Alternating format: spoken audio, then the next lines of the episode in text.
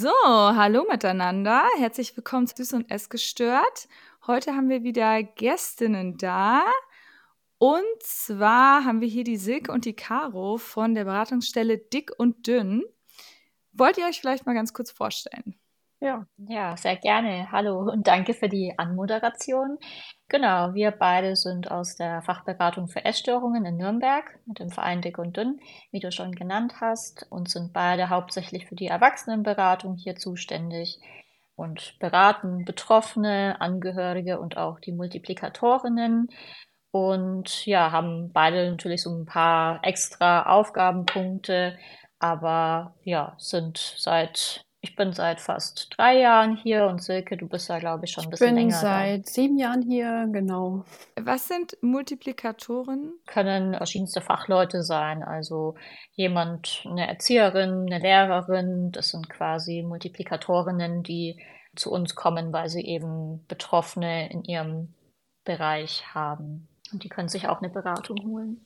Ah, okay. Ja, das wäre nämlich genau schon meine, meine Frage. Wer geht überhaupt zu einer Beratung? Jede oder jeder, der bereit ist, ja, hinzuschauen, der, der oder die einen Leidensdruck hat, der oder die einfach eine Unterstützung, eine Außenaufsicht möchte auf das Thema und vielleicht auch eine Ambivalenz spürt, sagt, okay, ich will vielleicht noch nichts ändern, aber ich möchte mir mal anhören, was wäre denn möglich dass diese Menschen können zu uns kommen. Also wir, wir haben auch niedrigschwelligen Ansatz. Das heißt, man muss noch nicht mit einem festen Plan hierher kommen, sondern wir beginnen tatsächlich auch da, wo die Ratsuchenden, die Betroffenen, die Angehörigen gerade stehen und versuchen das Angebot oder die Unterstützung da zu beginnen, wo die Einzelnen stehen. Das heißt, der richtige Zeitpunkt zu euch zu kommen ist eigentlich immer. Ja, vielleicht zu dem Zeitpunkt so als, als Frage. Wie du sagst, ist eigentlich immer da, aber oft vergeht viel Zeit, bis dann Hilfe gesucht wird. Also wir hatten das seltenst erlebt, dass sich jemand meldet und falsch bei uns ist oder die Sache noch nicht schlimm genug ist, was wir ja auch oft hören.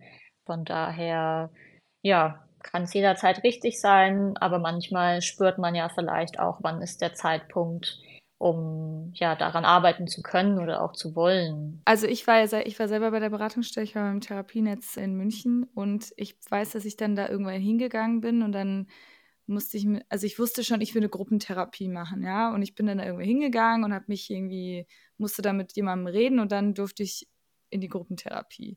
Aber es gibt ja noch ganz viele andere Angebote. Also was bietet ihr denn an und was eignet sich typischerweise für, also ich meine, klar, für eine Betroffene, ihr habt jetzt gerade diese ganzen Multiplikatoren genannt, für jeden ist ja wahrscheinlich was anderes richtig, oder? Ich würde jetzt davon ausgehen, dass wahrscheinlich eine Lehrerin nicht in eine Gruppentherapie geht. Könnt ihr da nochmal kurz drauf eingehen? Also wer macht was? Ja, kann ich, kann ich mal anfangen. Caro, du ergänzt mich, wenn ich was vergesse. Grundsätzlich bieten wir unterschiedliche Plattformen an, wo die Betroffene kommen können. Wir bieten Online-Beratung an, die hauptsächlich zur, die münden hauptsächlich in persönliche Beratungsgespräche. Wir bieten Telefonberatungen an in festen Zeiten, wo die Ratsuchenden uns erreichen können. Die sind auf unserer Homepage auch. Ziel ist es natürlich, oder was heißt natürlich, es ist Ziel und angedacht, hier in Beratung zu kommen. Das heißt, wir bieten einmalige oder auch weiterführende Beratungsgespräche an, je nachdem, ob das gewünscht wird. Wir begleiten bei der Suche nach Therapieplätzen. Du hast gerade schon gesagt, wir bieten natürlich Gruppentermine an. Ich glaube, wir haben acht oder neun unterschiedliche Gruppen, die wir den Betroffenen anbieten. Also so meistens ist irgendeine Zeit dabei, die, die für die Betroffenen auch passt. Also es gibt auch eine Vormittagsgruppe, wir bieten auch eine Samstagsgruppe an, Abendgruppen. Das sind ja hauptsächlich dann eben Betroffene, Erwachsene, aber wir haben auch eine Jugendgruppe, wo betroffene Jugendliche zusammenkommen können, um sich über Erfahrungen auszutauschen, aber vielleicht auch gemeinsam ja über das Thema hm, zu, zu sprechen, zu reflektieren. Haben jetzt aber auch seit einiger Zeit so einen offenen Elterntreff, El Elterngruppe, wo eben auch Betro also halt Angehörige ähm, Eltern von Jugendlichen auch erstmal Informationen kriegen, aber auch da profitieren, zu hören, wie geht es den anderen Eltern mit dem Thema. Also Stichwort Angehörigenberatung. Es müssen nicht nur Angehörige von Jugendlichen sein, die hier Rat bekommen, sondern auch von erwachsenen Betroffenen. Und oftmals ist das auch erleichternd für die Betroffenen selber, wenn sie wissen, meine, mein Partner, meine Partnerin oder meine Eltern kriegen hier eine Beratung und die können hier für sich sorgen, dann sind die auch entlastet, die Betroffenen. Wenn äh, Angehörige gut versorgt sind und mit ihren Themen selber umgehen können, dann ist das manchmal, äh, es nimmt sehr viel Druck von den Betroffenen. Und vielleicht ergänzend zu dem Angebot für Angehörige. Wir haben einen, eine Gesprächsgruppe, ein Trialog nennt sich das, den wir drei bis viermal pro Jahr anbieten. Da kommen Fachleute zusammen, Angehörige und Betroffene und wir moderieren das, weil das so einen Austausch auf Augenhöhe ermöglicht. Und die hören dann, wie geht es den anderen Angehörigen, wie geht es anderen Betroffenen. Und das ist manchmal sehr hilfreich für die Einzelnen. Also meistens sehr hilfreich. Das kann ich mir gut vorstellen. Ich würde jetzt gerne nochmal so auf die Betroffenen zurückkommen, weil wir wollen ja anderen Betroffenen eigentlich vor allen Dingen helfen oder die inspirieren, sich Hilfe zu suchen. Jetzt haben wir ja schon gelernt, ist, äh, der Zeitpunkt ist immer richtig, aber wahrscheinlich mit eurer Erfahrung, wann kommen denn die Leute typischerweise zu euch? Also zu welchem Zeitpunkt in ihrer Erkrankungen landen die dann bei einer Beratungsstelle? Ich würde sagen, es ist ganz unterschiedlich. Also es gibt durchaus auch die Betroffenen, die seit paar Monaten eine Veränderung wahrnehmen und das Gefühl haben, naja, zum einen auch vielleicht vom, vom Umfeld gespiegelt, hol dir doch bitte Hilfe, aber auch selber Bereitschaft haben, weil sie merken, dass es einschränkt, dass sie unfreier werden, dass soziale Kontakte vielleicht darunter leiden. Also gibt auch durchaus die, die recht schnell auf uns zukommen und dann auch die Bereitschaft haben, Klinik oder ambulante Therapie zu machen, zu suchen.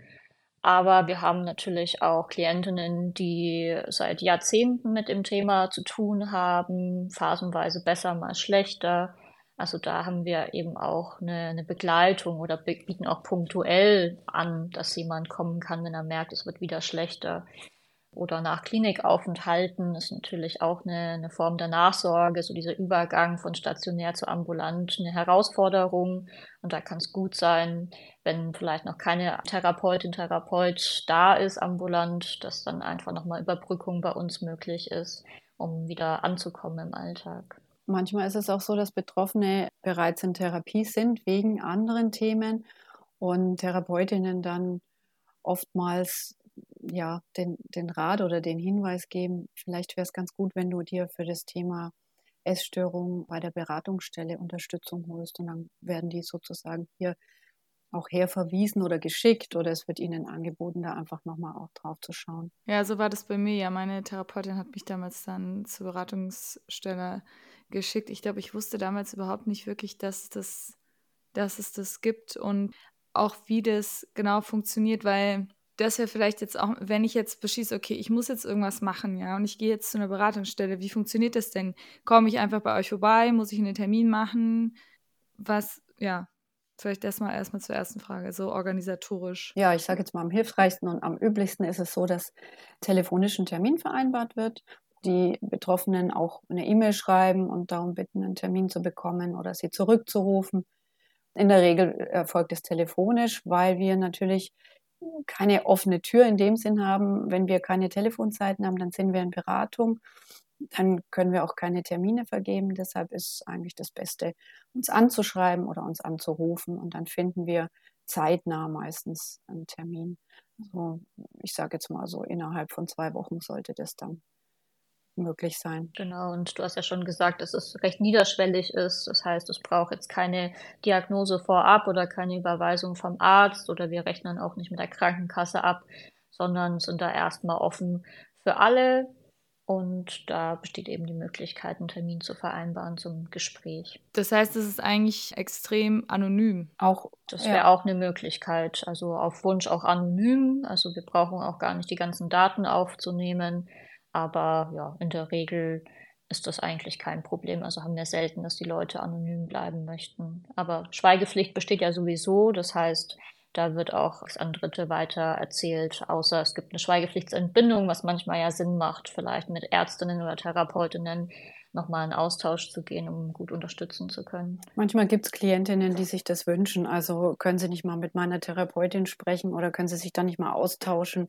Dann, dann gucken wir, dass wir da in Kontakt kommen. Aber was heißt das dann? Weil wäre das dann so wie mein Fall, dass meine Therapeutin zum Beispiel nicht spezialisiert war auf Essstörungen und dass sie, also dass die Beratungsstelle und dass ihr dann so miteinander redet oder wie, wieso soll, wie kommt es zustande? Also das sind häufig individuelle Themenstellungen, also die, die äh, in der Therapie bearbeitet werden, aber die auch hier dann ja Berücksichtigung finden beziehungsweise auftauchen einfach und die ja nicht ignoriert werden können. Also die sind einfach da, die Themen, und die haben einen Einfluss natürlich auf die Essstörung.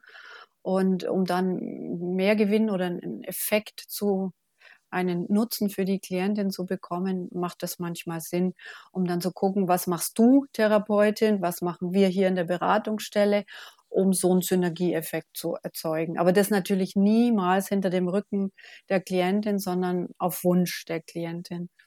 Wenn die Klientin das nicht wollen oder, oder nicht einbringen, dann machen wir das auch nicht. Das heißt aber, weil wir haben auch von vielen gehört, die dann sich eben keine Hilfe erstmal suchen, weil dann zum Beispiel die Angst mit, oh Gott, Verbeamtung, ich kann das und das nicht mehr machen, ich kann nicht mehr in diese Versicherung rein. Das heißt, wenn ich zu euch komme, habe ich diese ganzen Gefahren nicht. Ich kann mich also gefahrlos mit meinem Thema auseinandersetzen. Ja, das wird nirgends dokumentiert. Bis ich bereit bin, Therapie zu suchen. Ja, genau.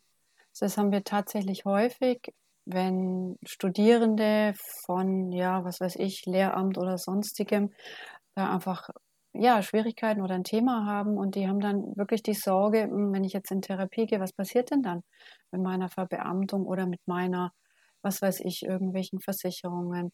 Das können wir ihnen natürlich nicht nehmen oder wir können da auch nichts raten. Letzten Endes muss das auch jede für sich selber entscheiden. Und also meine Meinung ist, eigentlich ist eine Beamtin oder ein Beamter, der für seine Psychohygiene oder die für, seine, für ihre Psychohygiene sorgt und für Gesundung sorgt, immer noch besser wie, wie ein Mensch, der quasi die Themen meidet. Das ist unsere Haltung.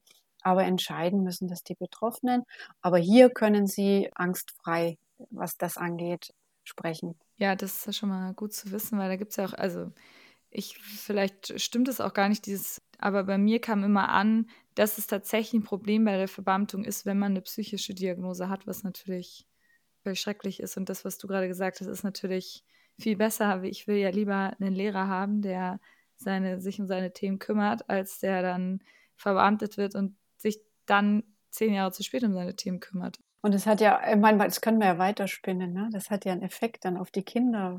Wenn sie jemanden vor sich haben, der verantwortungsvoll mit, mit eigenen Themen umgeht, dann ist das ja auch ein gutes Vorbild. Ich sorge für mich. Also, ja, mal weitergedacht. Aber gut, ist ein anderes Thema. Ja, ich meine, wir, wir hoffen, dass sich das irgendwie verändert und lockert. Also da ist ja schon Tendenz dazu da, dass das nicht mehr so streng gesehen wird. Aber es kommt halt doch noch sehr drauf an, wie wir mitbekommen, welcher Arzt sitzt dann da vor einem. Aber die Tendenz geht schon dazu hin, dass man sagt, naja, wenn sich jemand kümmert, dann ist das nicht ein K.O.-Kriterium für die Verbeamtung.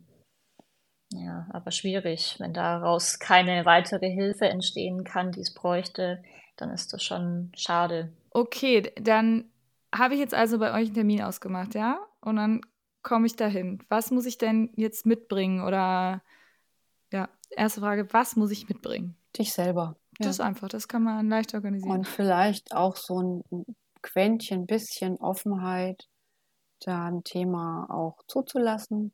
Und den Rest machen wir. Also es gibt quasi keine Voraussetzung. Also manche Fragen muss ich irgendwelche Papiere mitbringen. Das brauchen wir alles natürlich nicht. Wenn sich jemand wünscht, dass wir Klinik- oder Arztbriefe nochmal haben und durchlesen, dann können wir da natürlich drüber gucken. Aber das braucht es für die Beratung erstmal nicht, weil wir interessieren uns für den Moment, wo die Person da ist. Wo steht sie? Wo will sie gerade hin? Was wäre überhaupt so ein erster Schritt? Und deswegen braucht es erstmal nichts und auch keine Vorkenntnisse. Also kommen durchaus Klientinnen, die ja ganz am Anfang stehen und noch gar nicht so den Blick dafür haben, was, was die Essstörung überhaupt ist, was das bedeutet, was da so Auslöser oder Ursachen sein können und sind da ganz beim Symptom und zählen dann auch nur, wie das Essverhalten ist und haben noch gar nicht so den Bogen dazu, ja, aus welchem Aspekt heraus ist das denn überhaupt bei mir entstanden oder wozu nutze ich, also welche Funktion hat die Essstörung. Und das kann ja auch erstmal so sein, dass wir da gemeinsam drauf gucken und ja, psychoedukativ, also erklären, was eine Essstörung ist und daraus sich so ein Verständnis entwickelt, wo dann vielleicht auch ein paar Schritte dann möglich sind. Deshalb ist der Ablauf oder die, die, äh, der Prozess von so einer Beratung oder einem Beratungsprozess ist total unterschiedlich, je nachdem, wo stehen die Betroffenen gerade und wie bereit sind sie auch schon hinzuschauen oder wie, wie ist die Ambivalenz oder der Wunsch, das aufzugeben. Also es kann total unterschiedlich sein und je nachdem gestalten wir auch die, die Gespräche. Also muss man einfach auch die Betroffenen damit einbeziehen und da äh, Türen öffnen oder vielleicht auch noch nicht. Und dann geht man ein bisschen ums Thema drumherum.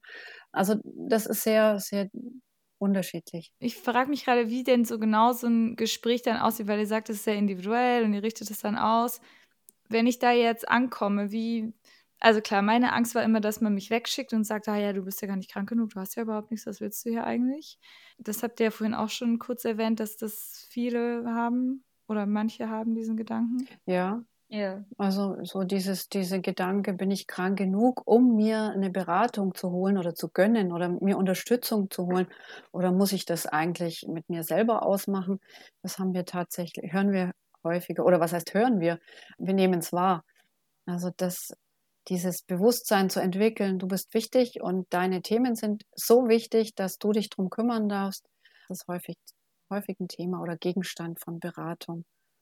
Und also wie, wie das aus abläuft, so eine Beratung, das ist, denke ich, unterschiedlich, auch von Beraterin zu Beraterin. Wir haben, weiß nicht, ob ich jetzt da vorgreife, wir haben alle eine Zusatzausbildung auch. Wir sind Sozialpädagogin, Psychologin und haben auch therapeutische Ausbildungen und haben da eben auch Methoden, mit denen wir arbeiten. Es läuft nicht nur immer über Gespräche, also je nachdem, was passt denn gerade. Und so ja, weiß nicht, ob man sich das vorstellen kann, dass das nicht so ein Schema F einfach ist. Ja, aber ich glaube, ganz basic natürlich. Wir haben den Termin vereinbart und würde grundsätzlich auch immer bei derselben Person, bei derselben Beraterin Termine weiterhin geben, wenn es die Klientin, die Betroffene möchte.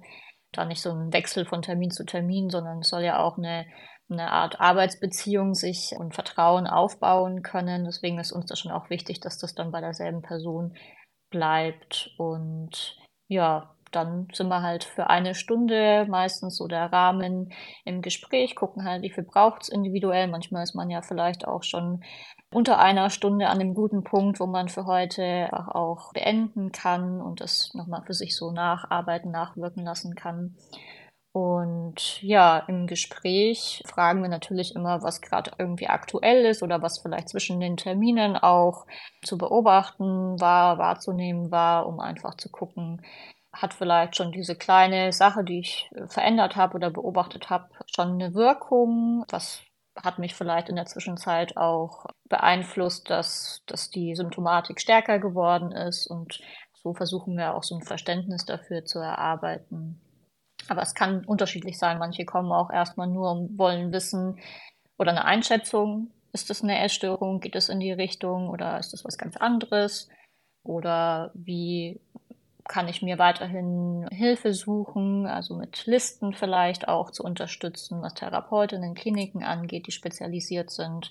Das kann auch ganz basic sein, aber ganz oft arbeiten wir an den Themen selber auch, um da schon mal vielleicht bevor eine Therapie losgeht, zu, zu sortieren und eine Idee davon zu haben, wie geht es weiter, so, so eine Zielrichtung zu erarbeiten. Und das klang ja jetzt fast so, als könnte ich ewig zu euch gehen oder wie so eine Therapie bei euch machen. Wie lange kann ich denn immer wieder einen Termin machen? Wir, wenn es jetzt der Wunsch da ist nach mehrmaligen Terminen, dann schauen wir schon, dass wir so alle 14 Tage Termine ermöglichen. Und es ist schon möglich, eine längerfristige Begleitung zu bekommen, je nachdem, äh, ob dann der Wunsch nach Therapie entsteht oder ähm, ja, es gibt, es gibt Klientinnen, die bleiben länger, weil sie sagen, nee, das, das passt hier für mich, das ist gut so und ich komme hier auch weiter. Aber wir können natürlich keine Therapie anbieten hier, das wird auch nicht finanziert und das dürfen wir einfach nicht. Wir sind eine Beratungsstelle und da müssen wir also auch ganz klar sagen, nee, das passiert bei einer ambulanten Therapeutin. Dahin oder diesen Weg gehen wir gerne mit und begleiten euch. Und Therapie findet dann woanders statt. Und darf ich da jetzt nochmal fragen, wo ist denn jetzt die Grenze zwischen Beratung und wo ist es dann schon Therapie? Also grundsätzlich kann es passieren, dass in einem Beratungsgespräch natürlich Elemente einfließen, die tiefer gehen, Themen, die, die tiefer gehen, wo man dran bleibt, dass es eben von der Oberfläche tiefer geht. Aber die Grenze von Beratung und Therapie kann fließend sein. Therapie ist, da geht es an, an Themen, die vielleicht auch schon manifestiert sind, die älter sind, die aufgrund von früheren Erfahrungen entstanden sind. Also da braucht es eine intensivere Begleitung und ambulante Therapie findet ja in der Regel meistens wöchentlich, manchmal dem welche Methode auch zweimal wöchentlich statt und das können wir natürlich äh, nicht leisten und wir sind auch haben auch keinen Kassensitz, sind keine Therapeutinnen, wir haben systemische Therapieausbildung, aber eben keine tiefenpsychologisch fundierte oder Verhaltenstherapie. Also das passiert dann hier nicht. Vielleicht noch so als, als Unterschied. Also auf uns lastet da vielleicht, sage ich mal, ein bisschen weniger Druck auch, weil wir nicht wie die Therapeutinnen mit der Krankenkasse natürlich irgendwie auch ein konkretes Ziel verfolgen oder halt da auch ähm, am Ende irgendwie ein Ergebnis haben müssen. Ist ja bei uns eigentlich so, dass es recht offen ist. Also wenn sich nichts tut, ist das auch okay und die Person darf weiterhin kommen wenn es irgendwo trotzdem einen Sinn oder einen Effekt hat. Und es geht jetzt bei uns nicht darum, jemanden zu heilen oder gesund zu machen. Und das dürfen wir auch gar nicht versprechen, wie es jetzt vielleicht eher so therapeutisch oder medizinisch auch ist. Okay, interessant. Ich hätte jetzt noch eine Frage, weil ihr am Anfang gesagt habt, es kommen auch Leute, die noch gar nicht so bereit sind, eigentlich was eine Behandlung oder so anzufangen. Wie, was, was machen, also die kommen dann zu euch und was machen die dann? Wollen die dann wissen, habe ich was oder schickt die jemand hin oder wie kann ich mir das vorstellen? Das kann ich irgendwie, ja, fällt mir schwer zu verstehen. Sowohl als auch. Also die werden zum Teil von Freundinnen, Angehörigen geschickt oder es wird ihnen angeboten, herzugehen. Manchmal kommen sie auf Eigeninitiative und dann kann es trotzdem aber auch noch diffus sein und unklar, um was geht es eigentlich. Ich weiß gar nicht, habe ich eine Essstörung? Ich, ich denke ganz viel über Essen nach oder ich habe da Schwierigkeiten. Also es braucht keine Diagnose. Und allein das, da ist irgendwas, dieses diffuse Gefühl reicht ja auch, um da mal näher drauf zu schauen. Und das ist dann tatsächlich an uns, diesen Prozess zu gestalten oder, oder zu führen, sage ich jetzt mal. Also Betroffene die ein Thema spüren oder einfach einen Leidensdruck haben, müssen sich nicht überlegen, wo sie hierher kommen, wie kann denn das passieren, sondern da dürfen sie sich auch auf uns verlassen, sage ich jetzt mal. Wir, wir begleiten und wir führen und versuchen das eben dann auch passend zu machen für die KlientInnen. Ich meine, das ist ja der erste, der, der erste Schritt auch einfach schon gemacht, auch wenn man es vielleicht erstmal anderen Personen zuliebe macht, spürt, glaube ich, die betroffene Person schon auch, dass da einfach ähm, was dran ist oder ein Thema da sein könnte. Und wie Silke schon sagt, es muss keinen genauen Plan geben, um herzukommen, sondern einfach erstmal nur die Bereitschaft, drauf zu gucken. Und wir stellen vielleicht auch die Fragen, die sich selbst nicht stellen, um vielleicht mehr ein Bild davon zu kriegen. Und dann geht ja der Prozess eigentlich auch schon los. Ja, das ist echt cool, dass es so niederschwellig ist. Das war mir gar nicht so klar. Also ich meine, allein schon der, klar, der Schritt, das Telefon in die Hand zu nehmen und bei jemandem anzurufen, der eine Beratungsstelle für Essstörungen ist, ist ja schon so, oh, wie oft lege ich auf, bevor ich wirklich durchklingeln lasse. Ne? Mhm. Aber das scheint mir ja dann so, dass da sich vielleicht auch was verändert. Habt ihr den Eindruck oder könnt ihr was dazu sagen? Kommen jetzt mehr Leute, kommen die Leute früher? Was verändert sich in den letzten Jahren? Also es kommt, äh, ich könnte jetzt einfach sagen, es kommen mehr Leute oder es kamen immer schon mehr Leute. Oder wir haben immer gut zu tun. Das ist nicht so, dass es jetzt irgendwie mal eine Lücke gab oder die Nachfrage oder der Bedarf ist einfach da. Und ich wollte noch vorher zu dem, zur Kontaktaufnahme was sagen. Dieses, äh, den Hörer in die Hand zu nehmen, hast du gerade angesprochen. Das ist tatsächlich für manche KlientInnen total schwierig, diesen Schritt zu gehen und dann plötzlich das zu äußern, was, was sie eigentlich von uns wollen oder diesen, diese Initiative zu ergreifen, das ist, kann überfordernd sein. Und ich erlebe das auf die, unserer Online-Plattform, auf der Datengeschützten, dass eine Mail geschrieben wird ich habe totale Schwierigkeiten zu telefonieren. Wie können wir in Kontakt kommen? Und dann geht es einfach darum, auch mal zurückzuschreiben und zu sagen, ja, super, dass Sie es geschafft haben zu schreiben. Und wie, wie können, also die Möglichkeiten, die wir haben, sind die und die und die. Und was können Sie sich vorstellen? Wir können auch erst mal gucken, dass ich Sie anrufe, da müssen Sie gar nichts tun. Also so, da kann man unterschiedliche Herangehensweisen ausprobieren. Das können wir, da haben wir Spielraum. Naja, das finde ich auch cool. Auch wenn, wenn ich sozusagen so ergebnisoffen dahin komme, so ich habe den Eindruck, irgendwas stimmt nicht, aber ich weiß nicht, was ich machen soll. Ich weiß nicht, was für ein Angebot sich für mich eignet. Ich weiß überhaupt nicht, ob ich jetzt schon was machen will.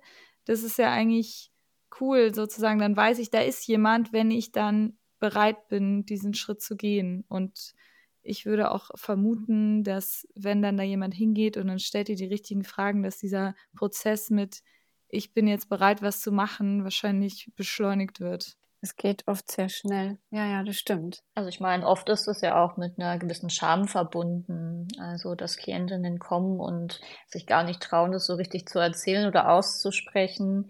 Und wir natürlich Tag für Tag das hören und die Sachen sich auch wiederholen oder ähneln. Also meistens das, was jemand erzählt, das haben wir schon mal in der Art gehört.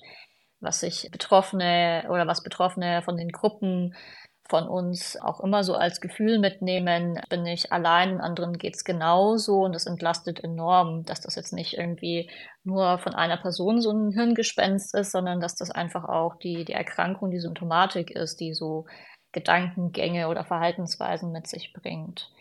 Und ich glaube, da treffen die, oder ich hoffe äh, von unserer Seite, dass da gleich so ein Gefühl von, wir verstehen das und wir wissen damit umzugehen und sind da auch sensibel im Umgang, was jetzt irgendwie gewisse ja, Kommentare angeht, was, was ja oft auch Betroffenen in anderen Bereichen begegnet, dass da kein Stempel von unserer Seite drauf kommt. Und das ist uns eben schon wichtig, dass da der, der Rahmen dafür da ist, dass alles da sein darf, auch die Scham. Ja, und das finde ich, das finde ich so dieses Entscheidende, glaube ich, was man nicht vergessen darf. Ihr hört es jeden Tag, da ist wahrscheinlich keine Geschichte dabei, die ihr noch nie gehört habt. Und wenn man dann da hingeht, dann begegnet einem nicht dieser, oh mein Gott, was hast du gemacht, Kommentar, sondern eher so, ah ja, okay, und was noch? Also dieses, ja, das ist jetzt alles nichts Neues für mich. Ja, du bist eine von Tausenden wahrscheinlich. Und ja, dass man auch besser mit dieser Scham umgehen kann, weil die halt einfach dann dort gar keinen Platz hat. Das, das ist tatsächlich, wenn man mit einem Thema oder sensibel ist oder sensibilisiert ist bei einem bestimmten Thema, dann, dann kann es gar nicht passieren, dass jemand sagt, oh Gott, was machst denn du? Ne? Und das, das kriegen die dann oft auch mit, die KlientInnen, dass, dass es ja auch für sich selber äh, oder sich selber gegenüber wichtig ist, sensibel zu sein mit den eigenen Themen und dass es nicht nichtig ist, was du fühlst und was du empfindest, sondern das darfst du ernst nehmen. Und diese Bestätigung, die ist so wichtig. Also das erleben wir total oft, diese Aussage, ah, ich bin so froh, dass mich, dass, dass ich jetzt mal Verständnis kriege oder dass jemand mich versteht. Das ist der erste Schritt, dieses sich einzugestehen, okay, das ist nie, ich bin nicht verkehrt mit meiner Wahrnehmung.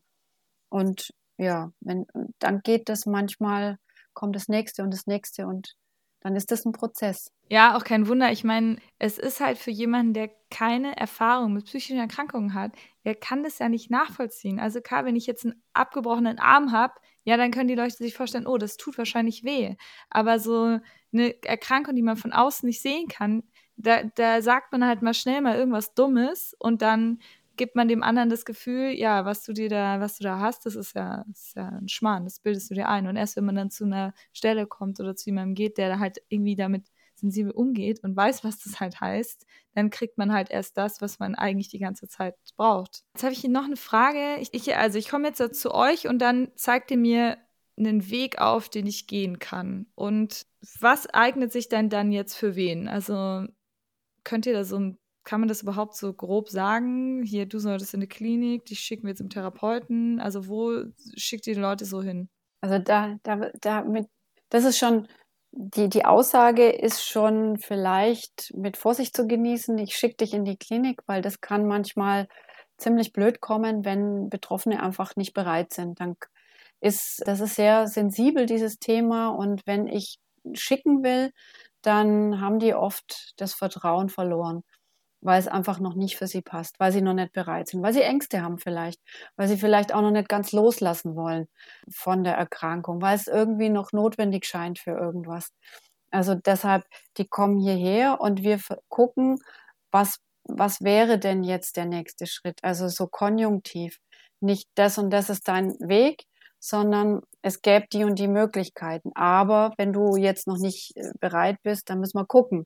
Es muss natürlich immer gewährleistet sein, dass die Gesundheit nicht rapide in den Keller geht. Also das ist auch was, was wir den, den Betroffenen nahebringen, dass medizinische Kontrolle ab einem bestimmten Gewicht oder Gesundheitszustand unabdingbar ist. Also das ist auch für unsere Arbeit hier notwendig, dass wenn der BMI zu sehr, zu niedrig ist, dass da eine Medizinerin oder Mediziner mit drauf schaut und guckt einfach, wie, wie sind die Körperfunktionen, wie sind die Blutwerte und dass man da nichts versäumt. Weil nur wenn jemand äh, quasi, ja, wie sagt man, in, in der Gesundung oder in, im, im Körper, im Körperempfinden noch fähig ist, an der Gesundung zu arbeiten und auch kognitiv daran zu arbeiten, ist was möglich. Wenn es jetzt nur darum geht, das Gewicht zu erhöhen, dann können wir ja nichts tun. Das äh, muss man dann auch so sagen. Also wenn es einfach so gesundheitlich schwierig wird, dann braucht man noch mal jemand im Boot. Also grundsätzlich ist es gut, es auf mehreren Schultern auch zu verteilen, weil die Verantwortung können wir auch nicht tragen. Wir sind ja eigentlich auch so nicht in der Position, dass wir jemanden irgendwo hinschicken. Also wir arbeiten ja immer mit Freiwilligkeit. Wir können Empfehlungen aussprechen aus unserer Sicht. Was bräuchte es denn jetzt, wenn, wenn wir merken, okay, das gibt die Hilfe, die Hilfe, die Hilfe und der Betroffenen geht es weiterhin schlecht oder immer schlechter, dann könnte man natürlich mal das Thema Klinik anbringen oder auch schon früher die Möglichkeiten aufmachen und dann entsteht da ja schon ein Gefühl für die betroffene Person, was kann ich mir vorstellen. Weil manchmal kann es ja gut sein, eine Auszeit aus dem Alltag zu nehmen und damit einfach mal in der Klinik paar Wochen weg zu sein.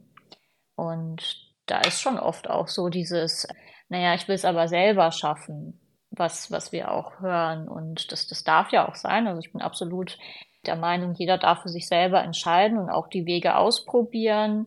Aber es kann unter Umständen schwierig sein, wenn dieses Ich will es alleine probieren einfach länger und länger und länger wird.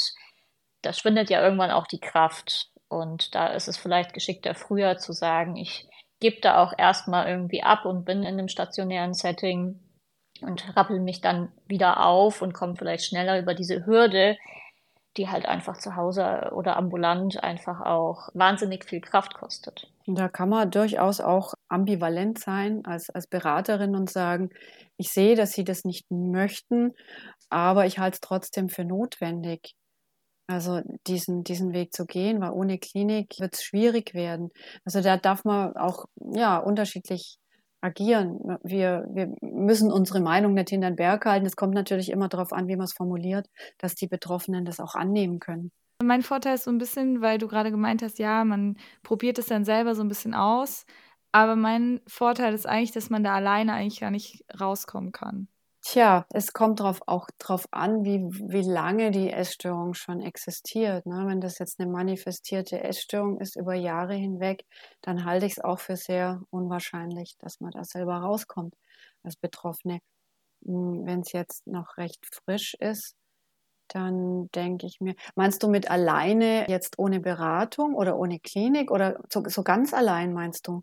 Ja, so, so, ja, ich, also ich habe es ja auch lange probiert, so, ja, ich schaffe das alleine, ich schaffe das alleine und dann habe ich irgendwann, also ich habe dann probiert, vielleicht wieder mehr zu essen und habe gemerkt, nee, ich kann nicht, es geht einfach nicht, ich kann das nicht schaffen. Ich glaube, das ist tatsächlich schwierig. Also so, oder die Erfahrung zeigt, dass es schwierig ist, weil in so Phasen, wo die Essstörung dann mit reinquatscht und ziemlich groß ist, dann äh, sind die Betroffenen ja quasi mit der Essstörung konfrontiert und haben einfach keine objektive, gesunde Außenaufsicht drauf, die das jetzt mal so darstellt, wie sich darstellt, sondern die werden vermutlich von der Essstörung eingelullt und dann geht es einfach nicht weiter Richtung Gesundung, sondern dann ist die Essstörung erstmal wieder Thema. Und das ist tatsächlich schwierig ohne, ohne Außendraufsicht. Ja, und ich meine, es ist ja dann da vielleicht, oder kriegt ja keine Berücksichtigung, dass es neben dem Essen oder der Essstruktur ja auch die anderen Themen gibt. Also die ja vielleicht auch dieses, okay, ich kann wieder mehr essen, ja auch blockieren, wenn da keine Berücksichtigung stattfindet, welche Themen das sozusagen beeinflusst hat. Und da selber hinzukommen, stelle ich mir schwierig vor. Also auch jemand, der therapeutisch oder wie auch immer ausgebildet ist, braucht ja trotzdem eine Therapie, weil er sich nicht selbst therapieren kann. Man versucht sich an was festzuhalten, was man loslassen will. Genau. Und die, die Essstörung ist ja vordergründig die Essstörung, aber es gibt ja Themen, die stehen hinter oder drunter, die dazu führen, dass es überhaupt zu einer Essstörung kommen kann. Und an die hinzukommen, alleine, das ist, glaube ich, nicht schaffbar. Und da braucht es dann Beratung oder Therapie, um, um drauf zu schauen. Und vielleicht zu gucken, was, was hilft denn wirklich oder was hilft denn mehr als jetzt die Essstörung, damit man die Essstörung loslassen kann. Also es braucht, braucht ja irgendeinen Ersatz dafür. Ja, weil es äh, finde ich ja schon schön. Jetzt haben wir schon gelernt, ich kann jederzeit zu euch kommen. Mir wird, mit, mir wird mit Sensibilität begegnet. Das heißt, ich muss mir keine Sorgen machen um das, was ich sage. Ihr habt das meiste schon gehört. Ihr werdet von nichts überrascht sein. Und jetzt habe ich noch eine abschließende Frage, weil ihr seid ja in Nürnberg. Was mache ich denn jetzt, wenn ich nicht in Nürnberg bin? Wo finde ich andere Beratungsstellen und machen die ungefähr alle das Gleiche? Also wir sind ja eigentlich für Mittelfranken zuständig, bekommen aber auch von außerhalb Anfragen, dass es da vielleicht nichts Spezifiziertes gibt. Also es ist natürlich immer die Möglichkeit, auch bei den Suchtberatungsstellen vor Ort anzufragen. Da gibt es manchmal auch einfach Mitarbeiterinnen, die sich da spezialisiert haben. Aber so grundsätzlich schaut es da schon eher dünner aus, ähm, im Sinne von, dass es da nicht so viele Fachberatungsstellen gibt, die speziell für Essstörungen da sind. Und das ist irgendwie auch einfach ein anderes Thema als jetzt Sucht oder allgemein psychische Erkrankungen. Das ist ja so wie eine Kombi aus beidem fast äh, mit diesem Charakter. Und da kann man grundsätzlich schon auch bei der BZGA einfach online suchen im Umkreis, ob es da andere Beratungsstellen gibt. Aber man kann natürlich auch bei einer Beratungsstelle, die man online findet, einfach fragen. Und im, im Falle dessen kann man ja auch weiter leiten und sagen, okay, bei dir in der Nähe wäre es vielleicht da und da günstig, aber ja, es kommt immer drauf an. Also wir haben durchaus auch Klientinnen, die weiter weg sind und dann lässt sich halt per Video oder per Telefon beraten. Wenn sie zum Beispiel im Studium sind oder Auslandssemester oder so, meinst du jetzt, oder? Genau, zum Beispiel. Also da wollen wir schon einfach das Angebot machen, dass es auch geht, wenn man nicht hier vor Ort in Nürnberg ist. Aber es gibt ja einfach auch in anderen Städten auch spezielle, wo man einfach online auch nochmal gucken kann, was ist bei mir im Umkreis. Ich weiß nicht, ob du, Silke, noch eine andere Idee hast. Also manchmal, Mittelfranken ist ja manchmal auch sehr groß. Das heißt, manchmal ist es den äh, Betroffenen oder Angehörigen schwer möglich, vor Ort zu kommen. Dann bieten wir natürlich auch so Videoberatungen an oder sagen, äh, bieten telefonische Beratungen an. Also da versuchen wir auch flexibel zu sein und uns einfach dem Bedarf anzupassen. Und bisher hat es immer. Ja, cool, geklappt. weil ich habe letztens auch die Zahl gelesen, dass irgendwie auf einen Psychotherapeuten 6000 Leute auf dem Land kommen und das Land ist ja dann teilweise groß. Wie weit muss ich da fahren, um mich irgendwo beraten zu lassen? Das ist ja unmöglich teilweise, wenn ich weit weg wohne. Genau. Und so soll es eben nicht sein. Also irgendwie findet man da schon eine Möglichkeit. Okay, ich komme jetzt zu euch und mache mein Beratungsgespräch. Was muss ich dafür bezahlen? Also es ist grundsätzlich so, dass also wir haben ja die Jugendberatung und die Erwachsenenberatung. Für die Jugendlichen ist das Angebot kostenfrei, die müssen also nichts bezahlen. Wenn jetzt Eltern oder Angehörige sich die Beratung, also eine Beratung vereinbaren, dann haben wir so einen Betrag von 5 Euro als Mindestbetrag, den sie eben für die Beratung zahlen können, aber darf natürlich auch mehr sein, je nachdem, wie halt die Möglichkeiten da sind. Und genauso ist es auch in der Erwachsenenberatung für die erwachsenen Betroffenen, dass es diese Beratungsgebühr gibt, ab 5 Euro nach Selbsteinschätzung. Wenn es aber so sein sollte, was ja oft auch so ist, als Studentin, als Azubi oder gerade einfach nicht berufstätig oder wenig Geld, dann ist das keine Voraussetzung für die Beratung. Also wenn es nicht geht, dann darf auch die Beratung kostenfrei genutzt werden. Es ist halt quasi so, so eine Balance zwischen denen, die was beisteuern können, die unterstützen den Verein finanziell und ansonsten ist natürlich trotzdem eine Hilfe hier möglich. Das heißt eher so ein symbolischer Betrag. Also noch eine Hürde weniger, um zu euch zu kommen. Sozusagen, ja. Ja, gut, dann bedanke ich mich für die ganzen Informationen, die ihr mir gegeben habt. Ihr da draußen geht alle zur Beratungsstelle. Und ja, wir hören uns nächste Woche. Und wenn ihr Fragen habt oder in den Podcast kommen möchtet, dann schreibt uns eine E-Mail an podcast.f-50.app. Und danke an euch, dass ihr da wart. Ja, danke dir, dass wir uns hier vorstellen durften. Danke für die Einladung.